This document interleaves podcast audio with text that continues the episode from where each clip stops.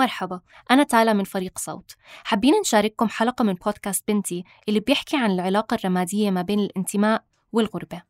شو بيصير فينا لما نترك بلدنا الأم ونلاقي حالنا بمكان جديد ومختلف؟ بتحاول رنا المرأة المصرية اللي هاجرت على نيويورك تجاوب على هذا السؤال.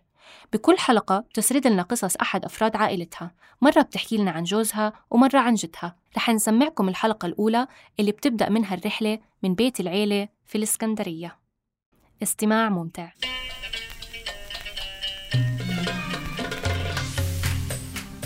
أهلا أنا بنتي. دي أول حلقة من الموسم الثالث من البودكاست الخاص بينا. هنبتدي الحكاية عن مكان. هي عن بيتنا اللي أنا هكلمكم عنه. الحكاية عن عيلة مصرية مهاجرة ورحلتهم من إسكندرية للندن لنيويورك. دلوقتي هحكي لكم عن بيتي.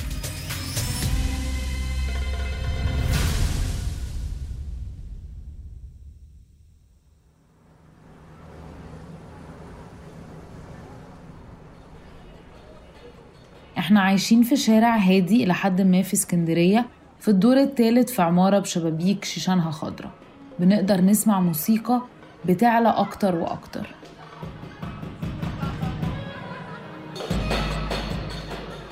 من البلكونة بنشوف ظل الستات والرجالة بيضحكوا وبيرقصوا. هو ده بيتنا. راجل بدقن بيضة طويلة بيطلع يشرب سيجارة وفي إيده كوباية شاي. سامعين صوت تليفون بيرن في حتة ما في البيت. مكالمة من بنت صغيرة لعيلة مهاجرة دلوقتي عايشة في أمريكا. البنت دي هي أنا. هنا في البيت المكان اللي العيلة بتتجمع فيه عشان تفطر في رمضان.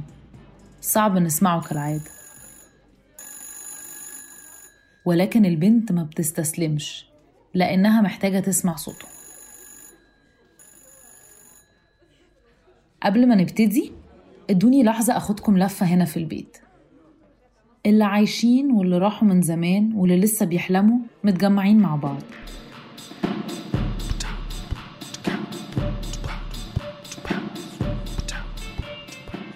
في الركن شايفين شاب لابس كوفية وبيلعب مزيكة السهر.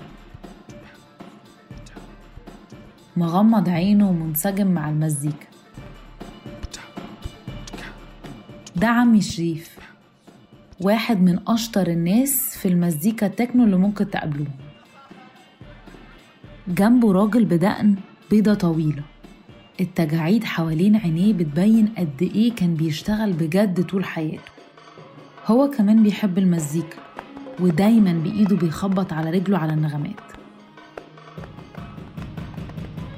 وده بابا عبده أبويا. دايما بيعلق على مميزات مزيكة المهرجانات الجديدة اللي طلعت مع الثورة. هو بيفضل المزيكا الكلاسيكية. فجأة مسك العود اللي هو أقدم آلة موسيقية وطرية في التاريخ وابتدى يعزف لحن.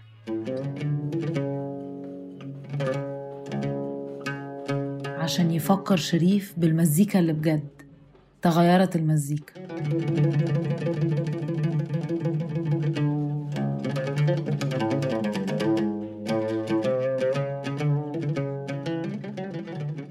قدام أوضة القعاد المتزوقة بالخط العربي وأوراق البردي بنشوف ست جميلة لابسة طرحة توركواز اللي لايقة مع عينيها اللي لونها توركواز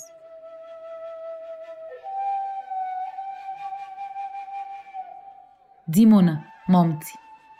بتتكلم مع باباها عن الهيروغليفية. بصوا هي بتشتغل في الترجمة مستخدمة رموز حجر رشيد. بيتكلموا بصوت عالي جدا لدرجة إن لو مش فاهمهم هتفتكرهم بيتخانقوا. بس هي دي طريقة المصريين في الكلام. دايما عندهم حماس. الدنيا ما هديتش إلا لما منى قررت تفصل وتاكل بسبوسة واحدة ست عاملاها.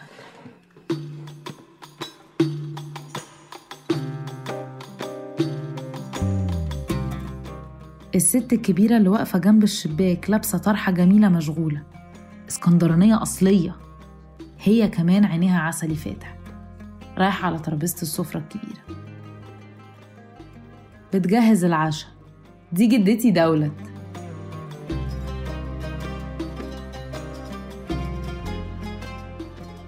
منى رايحة ناحيتها. الجدة بتوزع التمر اللي نقنقة وهي مبتسمة وسعيدة. بعد ما غرفت لزوجة ابنها الأكل فضلت تتأمل في البحر المتوسط من الشباك. بتفكر في العالم اللي عيلتها شافته بعيد عن هنا. تهندت وابتدت توضب الأطباق. وشريف ابتدى يعلي المزيكا تاني. وطول الوقت ده التليفون لسه بيرن.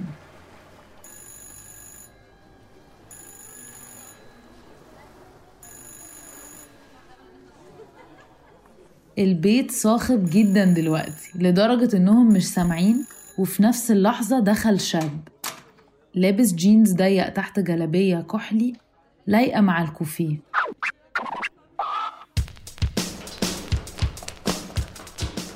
دخل يرقص على طول قبل حتى ما يسلم على العيلة.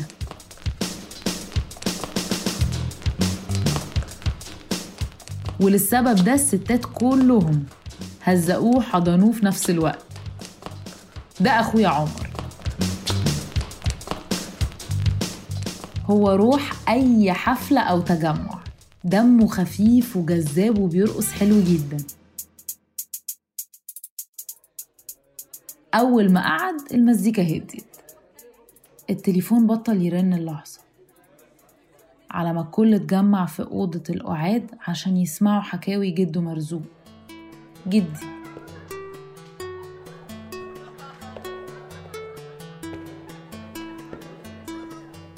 زي كأنه جاي من فيلم مصري أبيض وأسود. لابس بدلة بسديري وبورنيطة صوف وشنبه متوضب. كالعادة دايما عنده قصة حلوة يحكيها. ابتدى يحكي.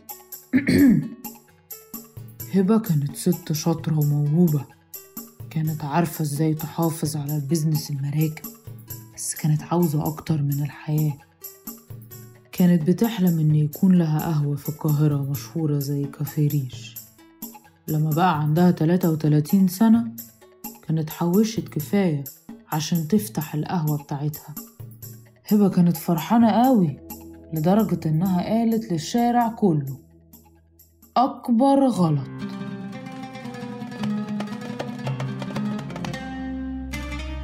لأنها لما قالت لصاحبتها مريم الحسد كان هينط من وشها.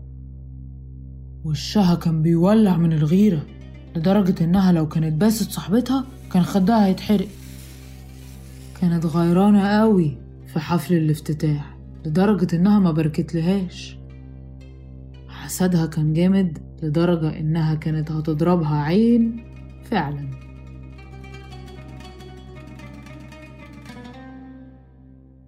لولا إن جده محمود كان مديها غويشة عليها خرزة زرق. محفور في ظهرها آية الكرسي. الحاجتين دول مع بعض يحموها من الحسد. والحمد لله قد كان. أضاف هو لكن أخوها خليل ما كانش محظوظ. العين صابته بعد ما اتمنظر على منافسينه بنجاح شغله في تصليح العربيات. بعد يوم طويل في الشغل فجأة تعب ومات. مرزوق دايما بينهي قصص الحسد بلا حول ولا قوة إلا بالله. الحسد خبيث. معناها إن عينيك تبقى في حاجة غيرك وتتمنى لهم كل شر اللي في الدنيا. وكمان إن الناس تكون بتغل وحاسدينك على نجاحك في الحياة. هو حقيقي خطر لازم تتجنبه بأي طريقة. أنا بفكر نفسي كل يوم الغويشة اللي في القصة فيها خرزة زرقاء بتحمي من الحسد. أكيد شفتوها في حتة. لونها كحلي وفيها عين أزرق فاتح. اللي بيلبسها بيتحمي من عينين الحسود عشان نحمي نفسنا من الحسد زي ما خالتي هبة كانت بتعمل. كان لازم ناخد بالنا من الغيرة دي إن كان مننا أو من غيرنا.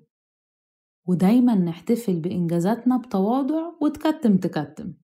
أو زي ما أهل نيويورك بيقولوا داون لو وعندنا بنقول داري على شمعتك تقيد.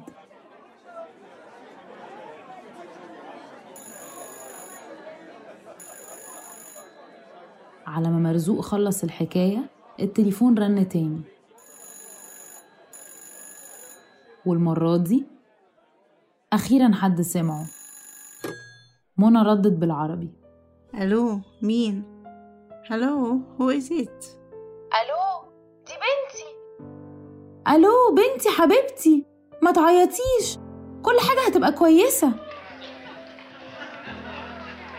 هنا في البيت التليفون بيلف على واحد للتاني والبنت اللي على الناحية التانية من الخط بتحس إنها مش لوحدها وإنها مش بعيدة. قبل ما تقفل قالت أعتقد كده أنا عارفة إيه اللي محتاجة أعمله دلوقتي. أبتدي منين؟ أيوة صح. قالت وريحة البخور المريح للأعصاب مالي أوضتها. أنا اسمي بنتي. وفي حلقات الموسم ده هحكي لكم حكايتهم. اللي عايشين واللي راحوا من زمان واللي لسه بيحلموا.